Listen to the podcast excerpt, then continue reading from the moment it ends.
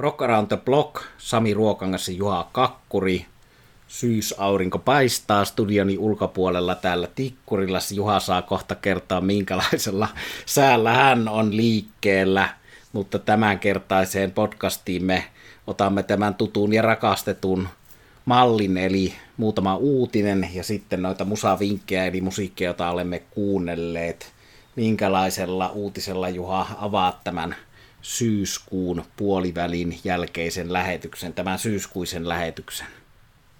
Syyskuisen ja sanotaan noin sään puolesta yllättävänkin lämpimän aloitan Rolling Stones uutisella. Stonesiahan me olemme nyt viime aikoina käsitelleet aika paljonkin, mutta otetaan tähän nyt vielä uutinen. Bändin Amerikan kiertoe No Filter 2021 on alkanut. Se alkoi Bostonista tuollaisella yrityskeikalla, yrityksen työntekijöitä. Oli paikalla jonkun verran ja ainakin tietojeni mukaan sitten myös kaksi tunnettua Stones-fania, toinen Hollannista ja toinen Englannista olivat päässeet katsomaan tuota keikkaa. No tämä on nyt tätä Charlie Wattsin jälkeistä aikakautta. Rummussa Steve Jordan ja tosiaan bändi on, jos ajatellaan nyt tätä melkein 60 vuotta, jonka se on ollut olemassa, niin myrskyisä ura, jonka aikana maailmassakin on tapahtunut kaikenlaista. Ura jatkuu ainakin tämän rundin merkeissä ja huhujen mukaan ensi kesänä sitten vielä Euroopassa. Siitä eteenpäin en lähde nyt spekuloimaan, mutta tosiaan Bostonissa bändi soitti tuollaisen lämmittelykeikan ja kun kysymyksessä on tietysti tänne yrityskeikka, niin sieltä tulee rahaa kiertuekulujen kattamiseen. Varsinainen avauskeikka on sitten tulevana sunnuntaina St. Louisista. Ja siitä rundi jatkuu aina tuonne marraskuun 20. päivään, jolloin päätöskeikka on Austinissa ja kun tuossa taannoin puhuimme rollareista livebändinä ja esitin siellä sitten toivetta, että jospa Amerikka nyt avautuisi, niin ilmeisesti meitä kuunnellaan tuolla USA päättäjien keskuudessa marraskuun alussa näillä näkymin rokotetuille plus testatuille, eli pitää olla rokotettu kaksi kertaa ja sitten vielä tuo negatiivinen testitulos 72 tuntia ennen matkalle lähtöä, niin silloin USAhan pääsisi ja nyt peukut pystyy, voipi olla, että tällä rundilla tulen sitten pari keikkaa näkemään. Aika näyttää, jos tämä toteutuu, niin raporttia tietysti luvassa. Tuosta muutaman päivän takaista Bostonin avauskeikasta, siitä löytyy YouTubesta klippejä ja myöskin ansiokkaalta It's Only Rock and Roll-sivulta sitten kommentti, eli iorr.org. Eli tällaisella Stones-uutisella lähdemme liikkeelle, Sami, mitä sulla on kerrottavaa? Kerron tähän vielä sen, että tuolta firmakeikalta tuolta Stonesin kiertoavauksesta, niin on tuommoinen varsin koskettava pätkä levinnyt tuolla sosiaalisessa mediassa, jossa Mick Jagger lausuu muisto sanat Charlille ja toteavat siinä koko bändi, että nyt soitamme Charlille, eli se on sellainen, mikä kannattaa katsoa, jos vielä tämä Charlie-asia liikuttaa niin kuin se meitä tosi monta tämän podcastin äärellä liikkuvaa ihmistä tuntuu edelleen tekevän, eli se on kaunis, kaunis pätkä tuolta taltioitu jännä paikka muuten noin siinä videossa kiinnittää huomiota, että se on aika matala kattonen tila noin paikaksi, että onnea vaan niille, jotka siellä näkivät jo bändin. Ja hieno tietysti, että me elämme maailmassa ja ajassa, jossa Rolling Stonesin kiertue on käynnissä ja Juha puhuu sinne osallistumisesta, eli silloinhan asiat ovat maailmassa hyvin vai mitä Juha? Kyllä, ehdottomasti, että maailmalla on vielä toivoa ainakin jonkin aikaa. Ja kiertue-uutisilla minäkin tähän, eli vanha tuttu Toto on kertonut tässä tällä viikolla tulevansa Suomeen elokuussa peräti neljälle keikalle, jotka tapahtuvat Vaasassa, Tampereella, Helsingissä ja Turussa. Ja sinne on lämpäreiksi vahvistettu ainakin Brother Fire Tribe, Reckless Love ja ruotsalainen Heat. Lämpärit vaihtelevat vähän paikakunnittain, mutta sanotaanko, että tuohon Toton AOR-meininkiin liittyen hyvä linja noissa lämpäreissä, eli tuollaista melodista hard rockia esittäviä suomalaista ja sitten tietysti tuo Heat ruotsalaisena. No se, mikä tässä Totossa pikkusen pistää mietityttämään ja huomion arvoista on, että bändihän on tehnyt jääväiskiertoita ja lopettanut toimintansa jo useampaan kertaan. Ja nyt tässä 2022 Dogs of Ots kiertueella kiertävässä Toto-mallissa on oikeastaan noista tunnetummista Toto-jäsenistä jäljellä enää Steve Lukather, kitaristi ja Joseph Williams eli lauleja. Ja sitten tässä kiertueen mainosjulisteessa on hauskasti näiden Steve Lukatterin Joseph Williamsin nimien yläpuolella teksti David Bates Presents, eli tämä kuuluisa biisintekijä ja kosketinsoittaja ja yksi Toton sieluista on tässä ikään kuin suosittelijan roolissa, mutta ei enää bändissä soita. Eli tämä liittyy nyt tähän keskusteluun, mitä olemme käyneet siitä, että kun bändeissä alkaa olla tällaisia versioita, joissa joku jäsen on periaatteessa Mick Jones Foreignerissa periaatteessa edelleen bändin johtaja, mutta ei soita kaikilla keikoilla. David Bates suosittaa Totoa, mutta ei siinä itse soita. Ja viimeksi kun Toto on Suomessa nähty, Porissa 19 ja sitten siinä edellisellä kertueella nähtiin myös Helsingissä, niin bändissä oli vielä yksi noista Porkaaron veljeksistä, eli kosketin soittaja Steve Porcaro. Eli tässäpä aihetta keskusteluihin, että onko Toto ilman Porcaroja, onko Toto ilman David Pagesia, joka paitsi teki biisejä ja soitti koskettimia, niin lauloi siellä osan hyvinkin tunnistettavalla äänellä, eli tällainen Steve Lukatterin versio tästä bändistä nyt sitten tulossa ensi kesänä Suomeen. Mutta ei murehdita sitä, mikä versio se on, vaan ollaan iloisia siitä, että ylipäänsä live-musiikkia putkahtelee meidän kalentereihimme ja voimme miettiä, että mennäkö katsomaan, onko tämä Toto enää näkemisen arvoinen vaikka ei.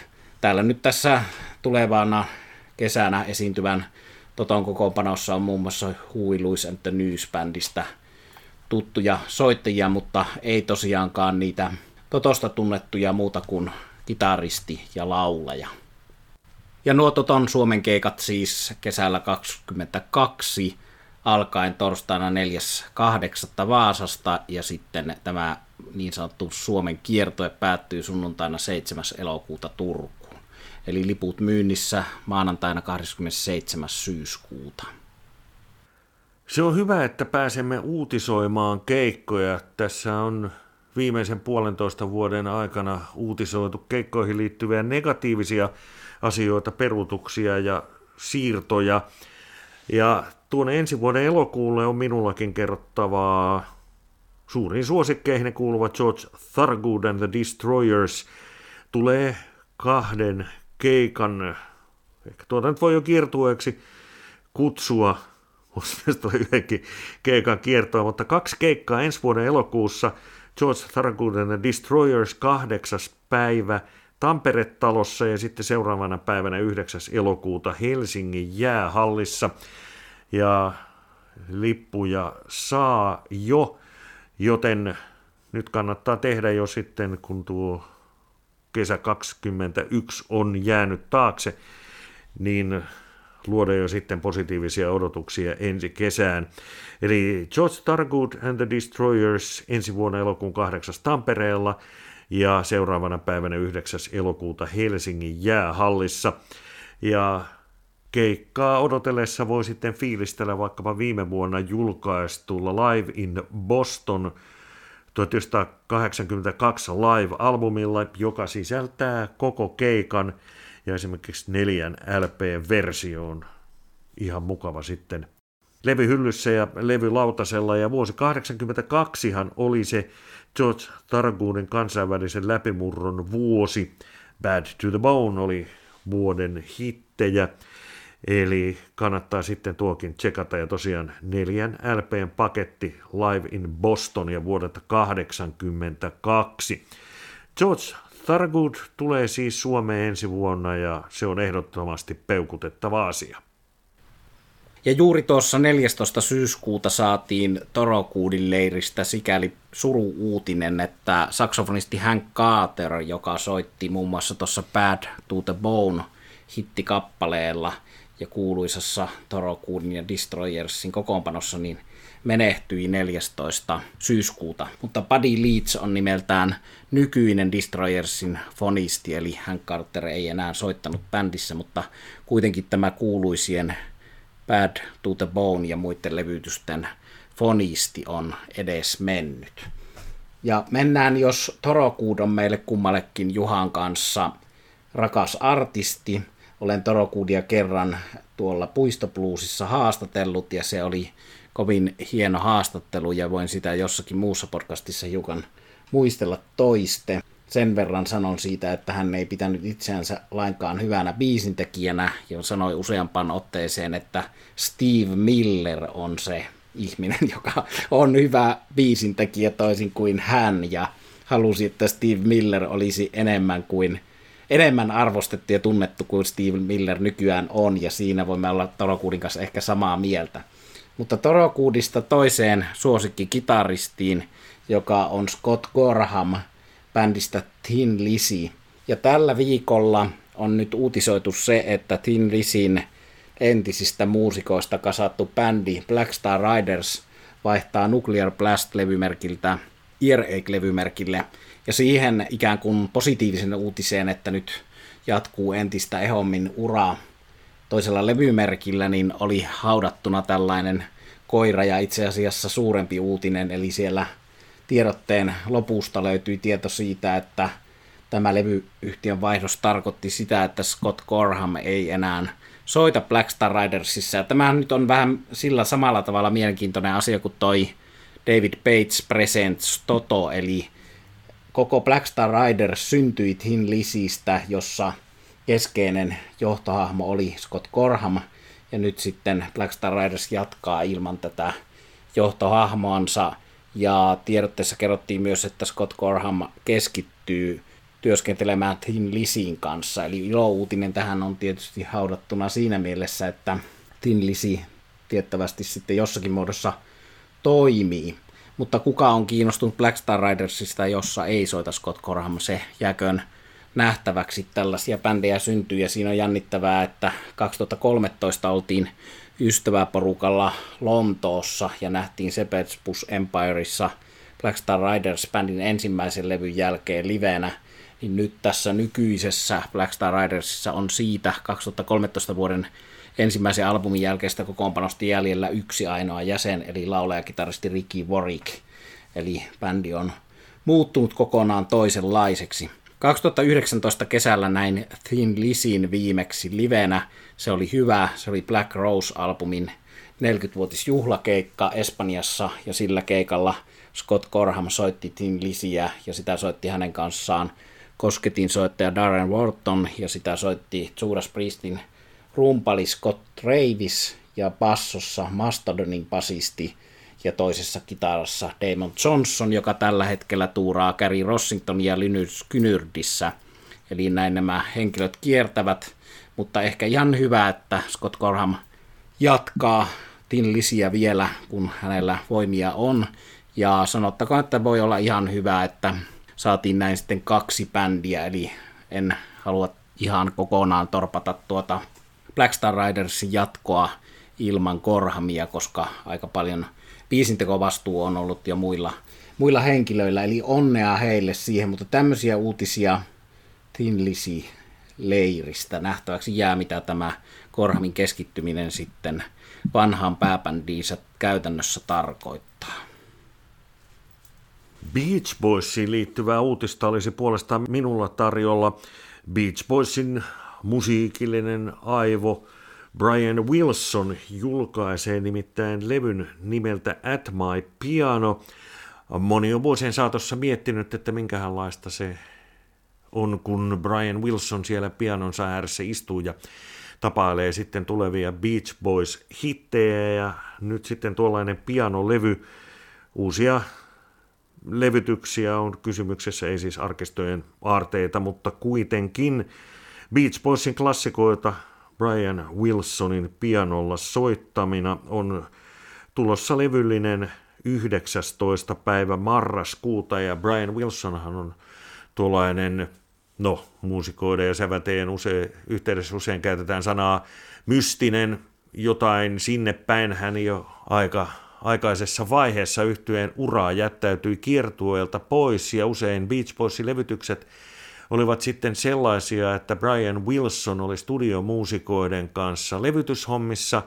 Bändi kiersi sitten missä kulloin kiersikään ja aina sopivissa tilanteissa yhtyeen muut jäsenet tulivat sitten sinne Brian Wilsonin kanssa studiolle laulamaan stemoja ja myöskin näitä sitten esimerkiksi Mike Love tietysti näitä laulusolistin osuuksia, eli sinänsä mielenkiintoinen ajatus siitä, että bändi on yhtä aikaa studiossa ja kiertueelle. Brian Wilson hoiti studiohommat ja muut kävivät sitten aina välillä hoitamassa lauluhommia.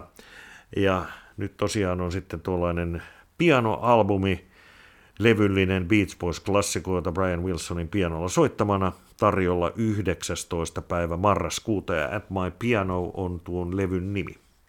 Ja kuten meillä täällä hienosti tapana on, niin poukkoillaan yli genre-rajojen ja hypätään Beach Boysista toiseen poikabändiin, eli brittiheviin klassikkoon Judas Priestiin. Ja muistutan tässä tuosta, että bändi juhlii 50 vuottansa heavy-metallissa tuommoisella massiivisella 42 CD-boksilla, joka ilmestyy 15. lokakuuta. Sitä on 3000 kappaletta tarjolla, eli aika rajoitetusta painoksesta on kysymys, ja 42 CDn sisältöön kuuluvat siis kaikki Judas Priestin studioalbumit, neljältä kekalta äänitetyt ennen julkaisemattomat live-tallenteet, sitten siellä on julistetta ja tuollaista kiertueohjelman replikaa, sitten on tuollainen hieno, hienolta näyttävä kuvissa Judas Priest, partaterä, koriste. Ja nimmareista kiinnostuneille täällä on kuuluisa ja Ross Halfinin ottamat valokuvat Rob Halfordista, Glenn Tiptonista, Ian Hillistä, Richie Faulknerista ja Scott Ravisista, eli nykyisestä kiertävästä kokoonpanosta, jossa tosin Glenn Tipton soittaa terveydentilastaan johtuen aina välillä vaan, mutta sitäkin arvokkaammat nimmarit, tuommoinen lähes 400 euroa paketilla hintaa, mutta se on sitten tietysti kunkin itse laskettavissa, että onko se paljon vai vähän 42 CD-stä ja kaikesta tuosta sälästä ja noista nimmaroiduista kuvista, jotka tähän, tähän sisältyvät. Eli kalliimpiakin bokseja on nähty muun muassa Iron Maideniltä nyt tämän syksyisen uusimman albuminsa julkaisun yhteydessä. Mutta hienoa, että Judas Priest on yhä olemassa ja hienoa, että se juhlistaa tuollaisella massiivisella paketilla pitkää uraansa. Juhalla oli vielä jotakin tähän uutispöydälle tuotavaa. Joo, olemme usein uutisoineet näitä klassikkolevyjen tasavuosikymmeniä. 71, 81 ja 91 ovat tietysti ne vuodet, joilta materiaalia paljon julkaistaan, mutta kyllä tuoreemmatkin levyt jo juhlivat sitten tällaisia tasavuosikymmeniä. Nimittäin The Black Keysin El Camino-albumista on tulossa kymmenvuotisjuhlapainos ja vaihtoehtoina kolme vinyyliä tai neljä CDtä. Ja bonusmateriaalina tuolla levyllä on sitten bändin Portlandin keikka. Eli tuo El Camino-albumi ja sitten Portlandin keikka löytyy tuolta juhlajulkaisulta, jonka ilmestymispäivä on 5. marraskuuta. Ja tuohan on klassikkolevy tuokin. Aikanaan olen jonkun amerikkalaisen radioaseman kuuntelun yhteydessä kuullut sellaisen lauseen, että sen ei tarvitse olla vanha ollakseen klassikko, ja tämä tietysti pätee nyt sitten tähän kymmenvuotisjuhlaan tämän El Camino-albumin suhteen. Eli tämäkin kannattaa pitää mielessä ja laittaa sinne kalenteriin 5. marraskuuta ilmestyy tuo kymmenvuotisjuhlapainos. Ja viimeisenä uutisena meikäläiseltä on se, että yksi näistä koronan takia siirtyneistä tapahtumista on Classic Metal Meeting-niminen tapahtuma, jota Helsinki ovat järjestämässä Kiss Army Finland ja Chaos Cine on the Rocksiin Helsinkiin, ja sen paikka ajallisesti on tosiaan nyt vaihtunut sillä tavalla, että uusi päivämäärä on 16. huhtikuuta 2022 Helsingin Ontoroksissa. Ja siellä ollaan tällä tietoa näkemässä vierailijoina entinen Helloweenin ja Masterplanin kitaristi Roland Grapov ja sitten juurikin tuon äsken mainitun Judas Priestin rumpali Les Pinks, entinen rumpali, joka soitti kaksi ja puoli vuotta 70-luvun lopulla vuodesta 77 alkaen Judas Priestissä ja teki siellä yhden bändin merkittävistä kappaleista, eli tuon Beyond the Realms of Death kappaleen toisena säveltäjänä hän on, ja soitti tosiaan Stained Glass, Killing Machine ja Unleashed in the East albumeilla Judas Priestissä, sitten Lionheartissa, mikä on myöskin mainittu Iron Maiden kytkyinen bändi täällä, mutta tällainen tilaisuus tulossa huhtikuulle, toivotaan, että silloin toteutuu, ja suomalaisista artisteista siellä on tällä hetkellä tiedossa Timo Tolkin esiintyminen entisen Stratovarius-kitaristin ja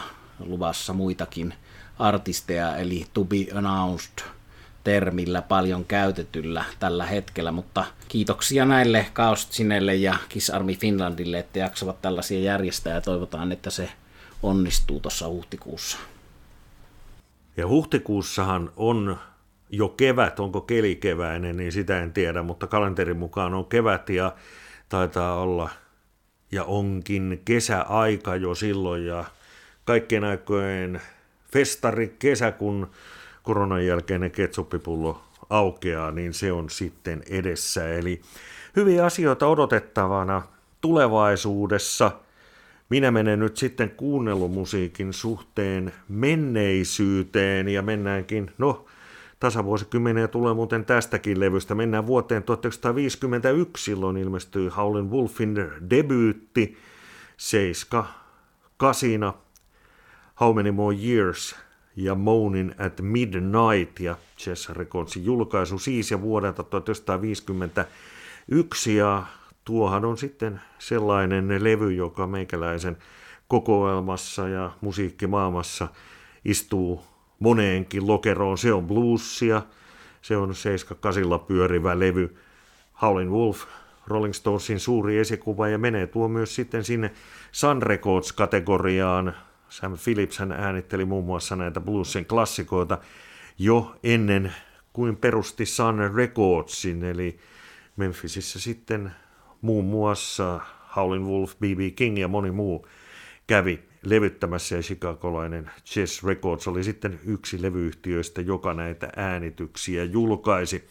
Ja tuollaisella levyllähän on sitä aitoa tunnelmaa.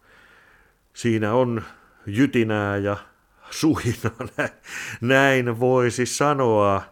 Kaikenlaista on varmaan tuokin levy nähnyt ja miten se sitten on ja millaisia reittejä tänne Suomeen päätynyt näiden vuosien saatossa tai sanotaan vuosien kuluessa, kun se on omistajalta toiselle mennyt, niin varmasti mielenkiintoista kerrottavaa olisi tuolla levyllä. Olen viime aikoina kuunnellut muutenkin näitä vanhoja seiska-kaseja.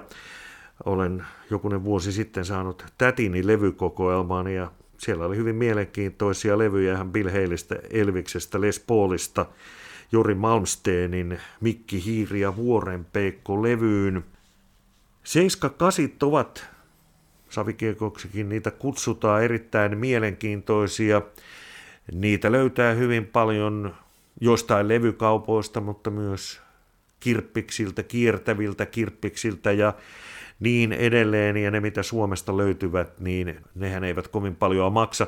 Suomessa aikanaan julkaistu pääsääntöisesti jatsia ja iskelmää ja lastenlauluja, jokunen rock and roll levykin toki esimerkiksi tuo äsken mainitsemani Bill Haley, kyseessä muuten Rock Around the Clock, ihan suomalaisena painoksena, eli kannattaa etsiä ja tutustua ja tosiaan varmistaa sitten, että on sellainen levari, joka soittaa myös tuolla 78 kierroksen nopeudella.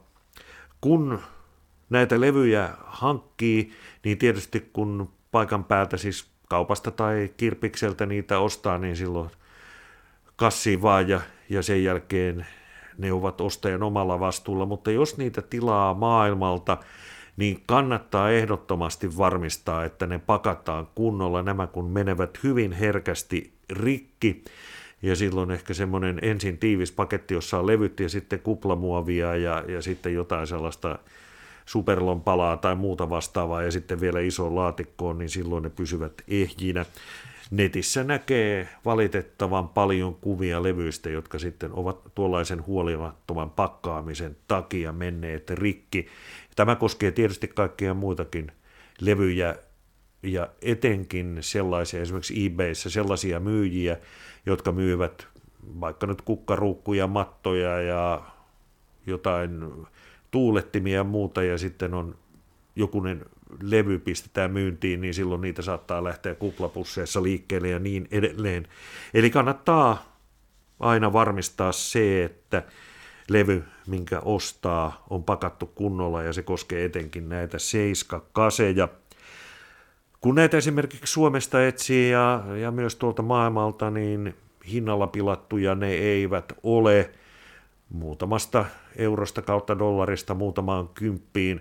Toki tietysti sitten, jos jostain löytää Robert Johnsonin vanhoja savikiekkoja, niin sitten saa pistää sen kivitalon myyntiin. Niitä nyt niin kuin yksinkertaisesti ei ole, ei ole liikkeellä, ja jos sellainen vastaan tulee, niin sitten tietysti puhutaan ihan toisenlaista hintaluokista, mutta mielenkiintoinen harrastus ja sanotaan niin kuin levekeräilyn osa-alue, nuo vanhat savikiekot.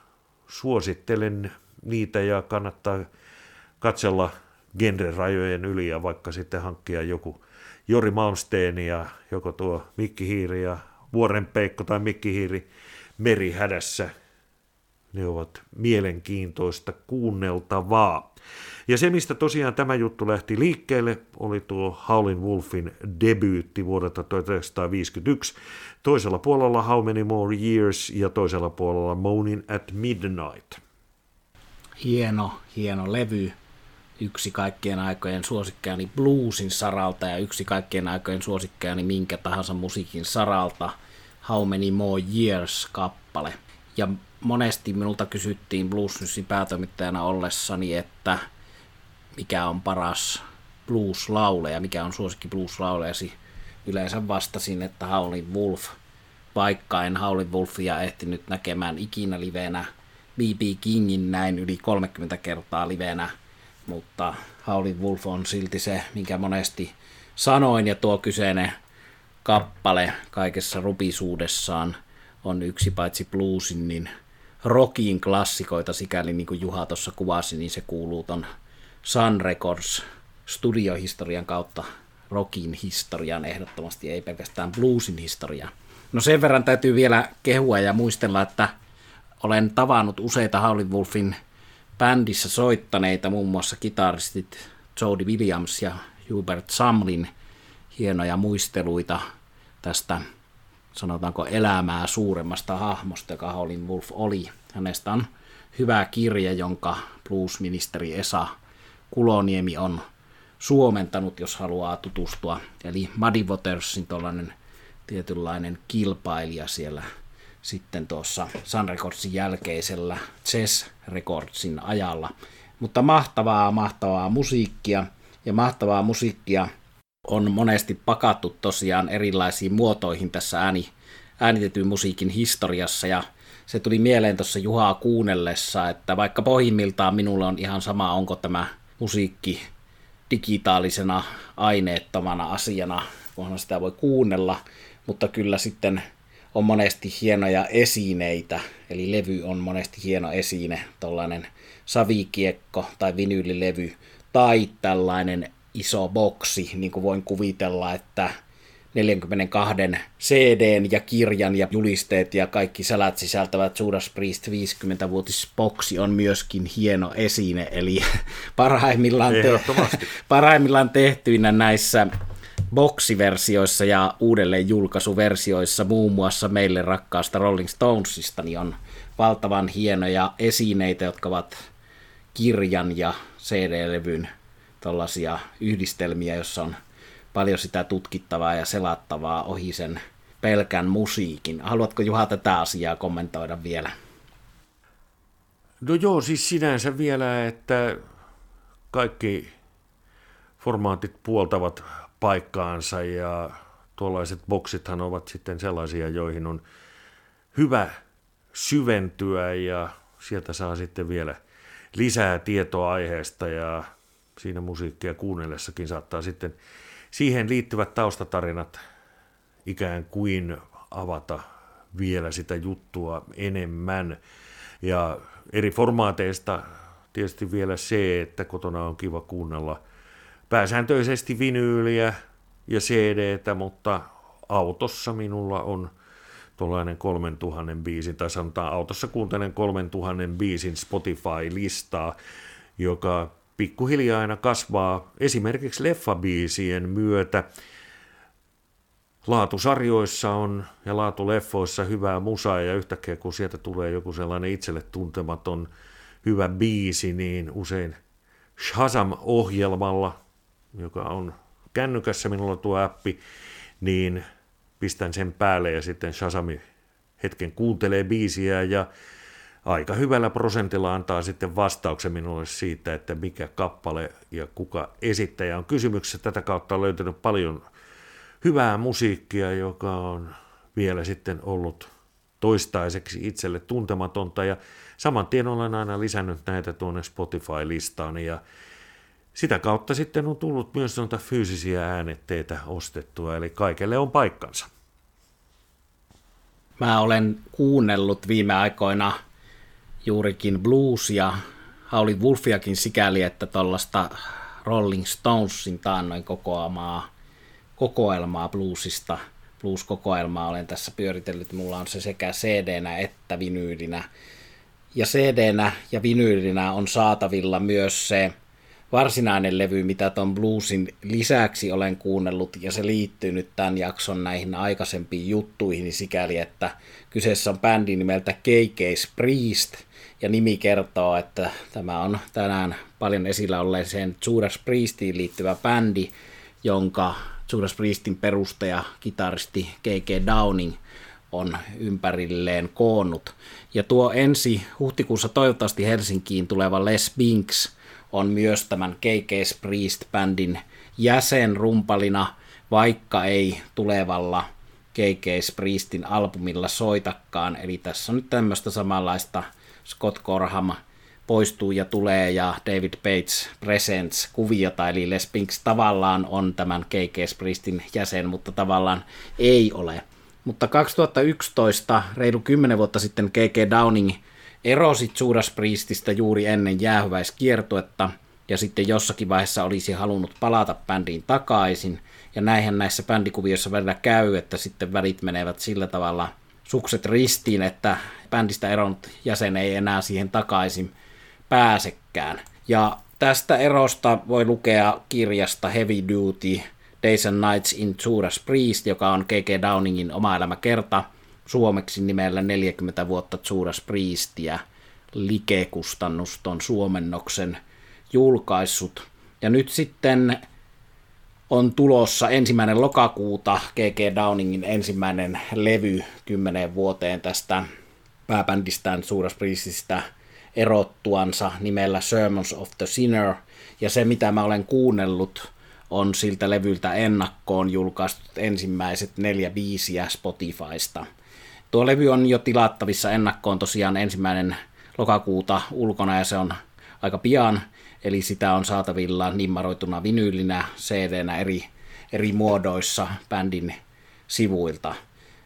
Ensimmäiset neljä biisiä ovat juuri sitä, mitä voisi Judas Priest-fani toivoa, ehkä jopa hiukan huvittavissa määrin. Koin itse tällaista tiettyä huvittuneisuutta siitä, että tämä on juurikin sitä heviä, mitä voisi toivoa ja kuvitella.